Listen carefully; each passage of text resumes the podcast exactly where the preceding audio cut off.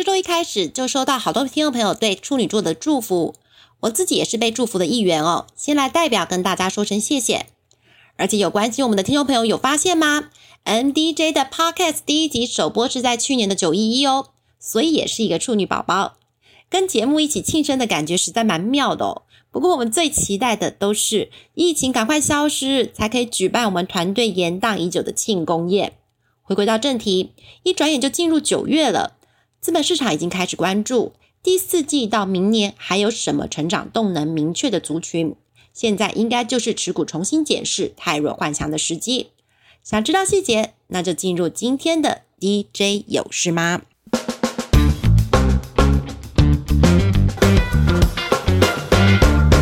如果用一句话贯穿二零二一年的电子股，大概就是缺料哦。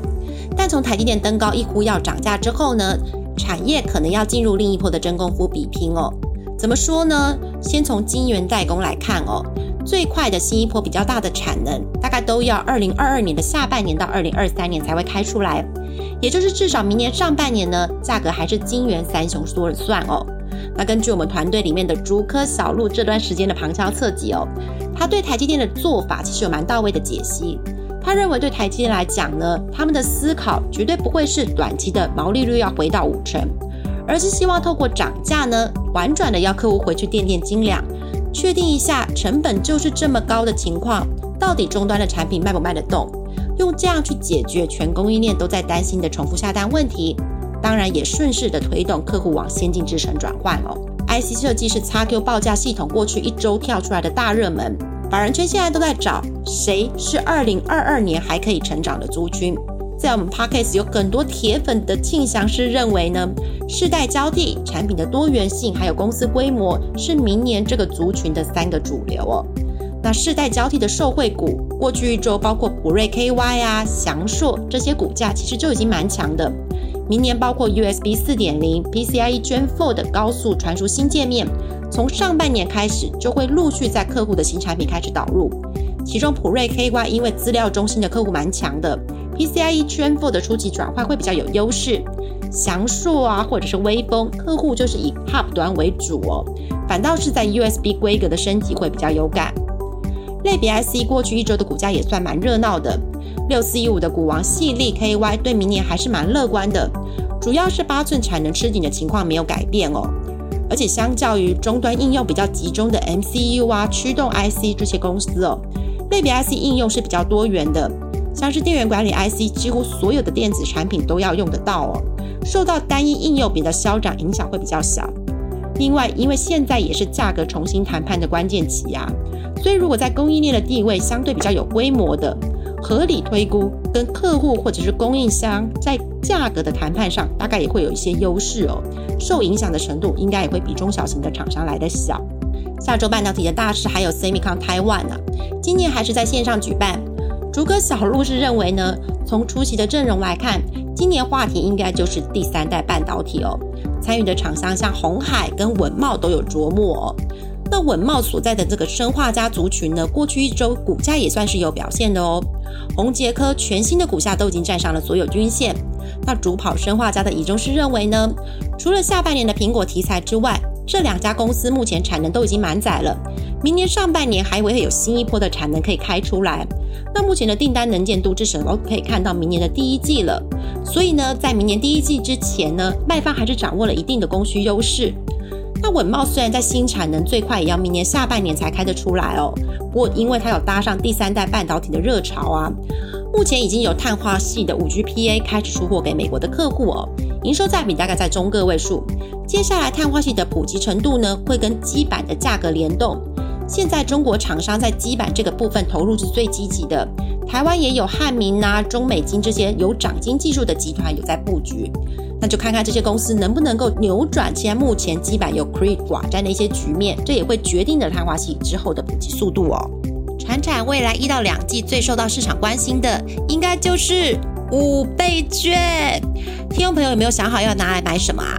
我好多朋友都想来买大家电或者是去旅游，诶，平常舍不得下手的，这时候买下去就对了。所以其实最近家电啊、三 C 通路啊、饭店这些个股股价都悄悄的垫高喽。而且跟去年的三倍券相比呢，一个的使用期限大概是五点五个月哦，一个是到明年四月是六个月，然后每个人的金额是加码了两千块。那大型跟境外的电商一样是在排除名单之外哦。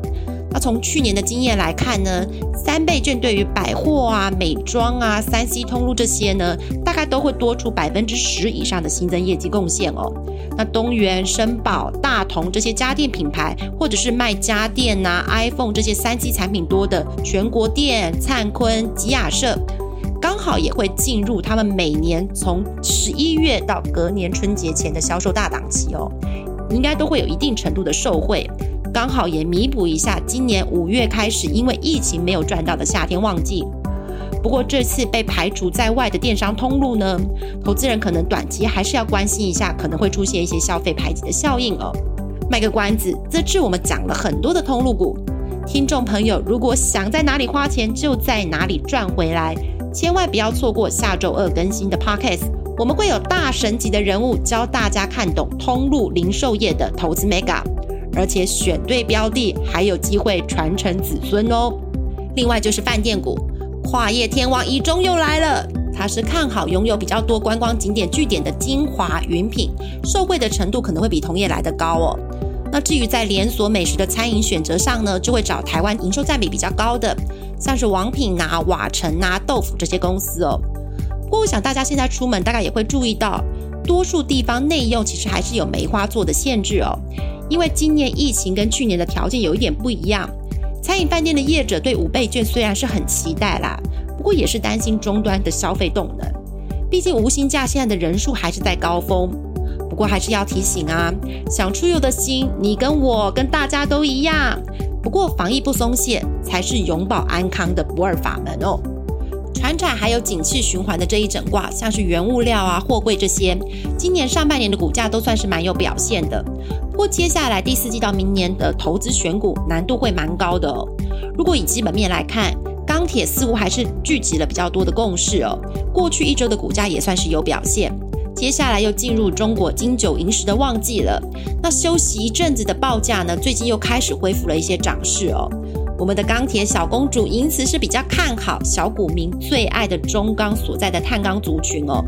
主要是因为碳钢的终端需求蛮明确的，而且之前像是俄国要加征出口钢材的税率呢，可能都会让全球的钢价一涨难跌哦，所以市场对第四季中钢盘价维持上涨看法正面。